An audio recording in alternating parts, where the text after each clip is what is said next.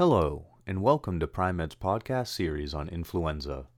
This second of three podcasts will focus on influenza management in twenty twenty, pharmacologic strategies for influenza treatment and prophylaxis. We welcome Doctor Daniel Solomon, Associate Physician in the Division of Infectious Disease at Brigham and Women's Hospital and Instructor of Medicine at Harvard Medical School. The learning objectives of this podcast is to one. Describe recommendations for the management of patients with suspected or confirmed influenza and those at high risk for complications. And two.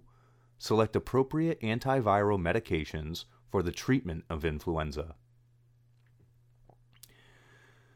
Before we get started, let me remind everyone that this podcast is supported by an independent educational grant from Genentech, a member of the Roche Group. For more information, please visit the activity page for this podcast on w w w dot primed dot com. My name is Daniel Solomon, and I'm an infectious disease physician at Brigham and Women's Hospital in Boston, Massachusetts. Flu season is just around the corner, and there's a lot of uncertainty this year about the upcoming flu season, as we face the threat of both flu and COVID circulating simultaneously, so it feels important to be really well prepared. This episode is going to focus on the approach to treatment and prophylaxis of influenza, and I'm going to divide this discussion into to three separate parts. The first will be who should receive treatment for influenza. The second will be which antiviral medication can be used and what are the pros and cons of each one. And the third will be when should I think about antiviral prophylaxis? And I think it might be useful to start with a clinical case to guide this discussion. So let's pretend like it's January, so we're in the middle of flu season. And our patient named Tim is a fifty-year-old man with a history of asthma and high blood pressure, who prevents for evaluation of fever, cough, and shortness of breath. He uh, he works as a bus driver, and he says that about three days ago, after getting home from work, he started to feel achy with the chills. The symptoms were initially mild, and he stayed home from work hoping that they would pass, but they've just gotten worse, and over the past two days, he's developed the non-productive cough with some shortness of breath. So as part of our evaluation, we do a nasopharyngeal swab for multiple respiratory viruses. Fortunately, his COVID nineteen P C R comes back negative, but his P C R for influenza is positive for influenza A. So here's the question: how should we manage this patient? I think that this vignette really highlights the two questions that are going to help guide who should be treated for the flu. And the first is, how long has the patient had symptoms? I think a really important rule of thumb is that the earlier treatment is initiated, the better in any patient, and that treatment is most effective when it's started within forty-eight hours of symptom onset. Now, remember back from our vignette, our patient's symptoms started three days ago, so he's a little bit outside that forty-eight hour window. The second question is, does my patient have any risk factors for a severe disease or complications of influenza? And the answer in this case is yes. So our patient, remember, has an underlying lung disease. He has asthma, which does put him at higher risk for complications. Okay, so let's go to the guidelines. For individuals with uncomplicated influenza and no risk factors for severe disease, we recommend initiating antiviral medication only if it's in the, within the first forty-eight hours of symptoms. For individuals with risk factors, treatment can be initiated even if they're outside that forty-eight hour window. The goal here is to, of course, decrease the duration of symptoms, but more importantly, it's to decrease the risk of secondary complications, like a bacterial superinfection, uh, or respiratory failure needing intubation, or a heart attack in someone with underlying heart disease. I think it may be helpful here just to review what those high-risk features are, and I like to divide them into two main categories. The first is anyone with a low immune system. So, of course, this will be anyone with um, immune deficiency from a disease like advanced H I V or AIDS, or anyone who's receiving immunosuppressive medications like corticosteroids or biologics. Also in this category, I would include people at the bookends of the age spectrum, so kids less than two or adults over sixty-five. And then the last group I'd like to highlight here is pregnant women. So pregnant women are at increased risk for complications, and that's due at least in part to the relative immunosuppression of pregnancy. So that's category one. The, the second category is anyone with underlying comorbidities such as heart disease, lung disease, kidney disease, or liver disease. One group I want to highlight here is patients with obesity. Uh, patients with B M I greater than forty are at particularly high risk for complications from influenza. So those are the people in whom I'm thinking about treating, even if they're outside that forty-eight hour window. Okay, so let's come back to the case. Um, I think that Tim really is a good candidate for antiviral therapy, even though he's outside that window. So, so now we're going to switch to phase two of the discussion, which is what medication should we start? There are two main medications that are used commonly in outpatient practice. Oseltamivir, the brand name is Tamiflu, but I'm going to use the generic Oseltamivir for the rest of this podcast. And Baloxavir Marboxil, this is a new one. The brand name is Zofluza. Before sort of diving into these two, I'm going to note that inhaled zanamivir is also approved for this indication, but it has this side effect. It can cause bronchospasm in people with underlying reactive airway disease. So in patients who have the flu, who already have respiratory symptoms, giving them bronchospasm is the last thing we want. I will say I never use it in practice, so I'm not going to focus on it much here. What we're going to do is take a closer look at those two different medications, oseltamivir and baloxavir, and try to decide, you know, when are we going to use each one. Let's start with oseltamivir. This is the medication you're probably most familiar with. For adults, it's given at a dose of seventy-five milligrams twice a day for five days, um, and it can be adjusted for people with underlying kidney disease. It's safe in pregnancy and is the preferred treatment for pregnant women. How effective is oseltamivir? So there's this common wisdom, right, that it decreases duration of symptoms by about one day. If we look closely at the literature, in adults, it's closer to about eighteen hours. In children, it's closer to about thirty hours. But I, I think it's fair to say that one day fewer of symptoms um, when I share that data with patients. Now, that might not seem like a huge deal, but for anyone who's actually had the flu, a day can feel like a really long time. And if we think about how common the flu is, a one-day decrease in symptoms across a population can actually lead to a major impact on productivity, like with fewer days of missed work or school. The main side effects we see with oseltamivir are nausea and vomiting, and this is really common. So patients say, oh my gosh, I feel really sick, and then on top of that, I'm feeling nauseated.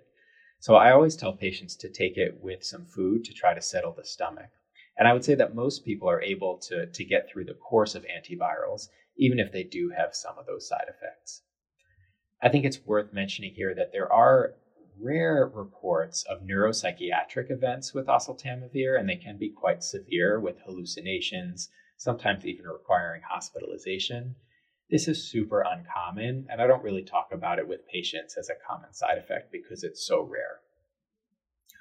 Resistance to oseltamivir is really uncommon, but I will say that there's some variation year to year. So if we rewind the clock to two thousand nine, when we saw the H one N one pandemic, there were some reports of emerging resistance. So this is something we should keep our antenna up for, and if we see rising rates of resistance, it might change the medication that we choose. Okay, so that's oseltamivir. The newer medication that you probably have less experience with is Baloxavir Marboxil, um, and that's sort of a mouthful. So from here on in, I'm just going to call it Baloxavir. This is a first-in-class medication. Um, the class is the C A P-dependent endonuclease inhibitor. Um, the important part, you don't need to remember that, but the important part here is that that is a different mechanism of action from oseltamivir, which is a neuraminidase inhibitor. This medication has been approved for adults and children older than the age of twelve.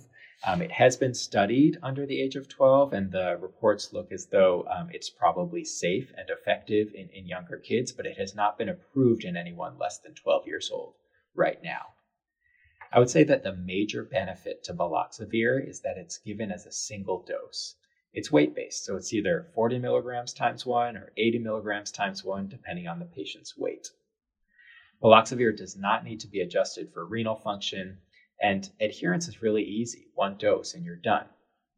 In general, it's a little bit better tolerated than oseltamivir. Some people do experience nausea or diarrhea, but remember, it's a single dose, so it's not something you're taking twice a day for a whole course. You take it once and then it's done. So how well does it work? This is the important question, right? So it works about as well, and I'll say maybe a little better than oseltamivir. So what do I mean by that? If we look at the big studies that show our outcomes data, the, the outcome we care most about, the time to improvement in symptoms and the rate of secondary infections and complications, there's no statistical significant difference between oseltamivir and baloxavir. Both of them decrease symptoms by about one day. Both of them decrease secondary complications significantly when compared to placebo, and there was no statistical difference between the two. Baloxavir does result in a more rapid decline in the viral load. So I think this is interesting and a very important outcome to track. In other viral infections, such as H I V, the viral load is a really good proxy for the risk of transmission. The higher the viral load, the more infectious an individual is. So it would be really interesting, and I would say very important, if the more rapid decline in the viral load with baloxavir actually correlates with a decrease in infectious risk. Right now, we don't have any data to show that. Um, so I think that would be very interesting to see if studies are able to show that that decrease in the viral load can cause patients to be infectious, less infectious. Um, then we would say that's actually a major benefit over oseltamivir. But right now, if we come back to the important factors of decrease in symptoms, decrease in complications, the two are about equivalent. One thing to note about baloxavir is that viral resistance seems to emerge more quickly than in oseltamivir. I think this will be an important trend to watch as baloxavir becomes more widely used. Okay, so let's compare the two medications head to head. From an efficacy standpoint, I would say they're pretty much equivalent, though this sort of data about the rapid decline in the viral load is tantalizing. I think the major benefit to baloxavir is the single dose and the decrease in side effects. Oseltamivir um, is currently preferred in pregnant women and children under twelve. And as I said, there's some data to show that baloxavir should be safe and effective in children, but it's not currently approved for anyone younger than twelve. One question I receive a lot is about the cost of the medication. So baloxavir is not always covered by insurance, and if patients have to pay out of pocket, it can be expensive. I think the over-the-counter cost is somewhere around one hundred fifty dollars for that single dose. Oseltamivir actually is also quite expensive as well. A typical course costs about one hundred dollars out of pocket, but it's more commonly covered by insurance. Now that most medications are approved as first-line therapy by the F D A, ins- insurance companies may choose to follow suit and cover both medications, but this is a moving target, and it differs across different insurance companies. So it's important to keep in mind that cost can be a barrier to using baloxavir in your patients, and it's important to check out if their insurance will cover it before prescribing. Okay, let's come back to our, our case. So Tim, um, his insurance covers oseltamivir with a minimal copay, so that's what we're going to prescribe. We give him a five-day course of treatment and say, you know, call me if anything, if anything gets worse. But that afternoon, you get a call from his wife, Susan, asking if she should take medication for prophylaxis.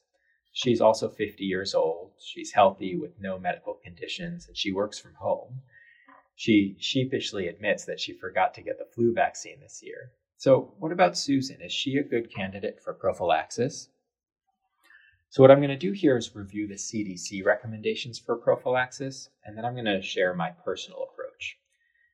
The C D C is actually fairly restrictive on who should receive antiviral prophylaxis for the flu, and there are basically three conditions, and we have to meet all three conditions for the C D C criteria. The first is that it should be started within forty-eight hours of her first exposure. The second is that the individual needs to have some condition that puts them at high risk for complication. And the third is that the patient did not receive the flu vaccine this year, or received it in the past two weeks, so is unlikely to have mounted a full response. In this case, Susan does not meet those criteria. We're outside the forty-eight hour window, and she does not have any of those high-risk conditions that put her at risk for complications. Okay, so that's the C D C guidelines. I will say that in practice, I'm a little bit more liberal with, with the prophylaxis. I would say the data is fairly compelling. Neuraminidase inhibitors are between seventy to ninety percent effective in preventing acquisition of the flu. And I tend to ignore the vaccine criteria. So the efficacy of the vaccine varies year to year, as we know. And typically, we actually don't know how effective this year's vaccine is until late in the season.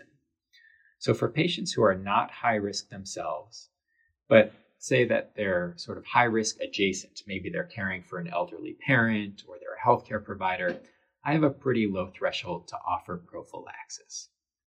What medications do we use? So right now, the only medication I use is oseltamivir. I want to highlight that the dosage is different for prophylaxis from treatment. It's seventy-five milligrams once a day for seven days, rather than seventy-five milligrams twice a day for five days, which is the treatment course. A recent study showed that a single dose of baloxavir is also effective as, as prophylaxis, and it's currently under F D A review for this indication, but it has not yet been approved at the time that I'm recording this. Okay, well, that brings us to the end of this episode. So we reviewed who should be treated for influenza, we reviewed the most common medications that should be used, and we reviewed the criteria and approach for prophylaxis for influenza. If you're interested in influenza epidemiology in the era of COVID nineteen and the approach to testing for the flu, be sure to check out the first episode in this mini-series on influenza. I hope it's been useful. To obtain your C M E credit, please visit primed dot com and complete a short post-assessment. If you listen to this podcast on another platform, please refer to the episode description, where there is a direct link to the activity page on primed dot com for claiming C M E credit.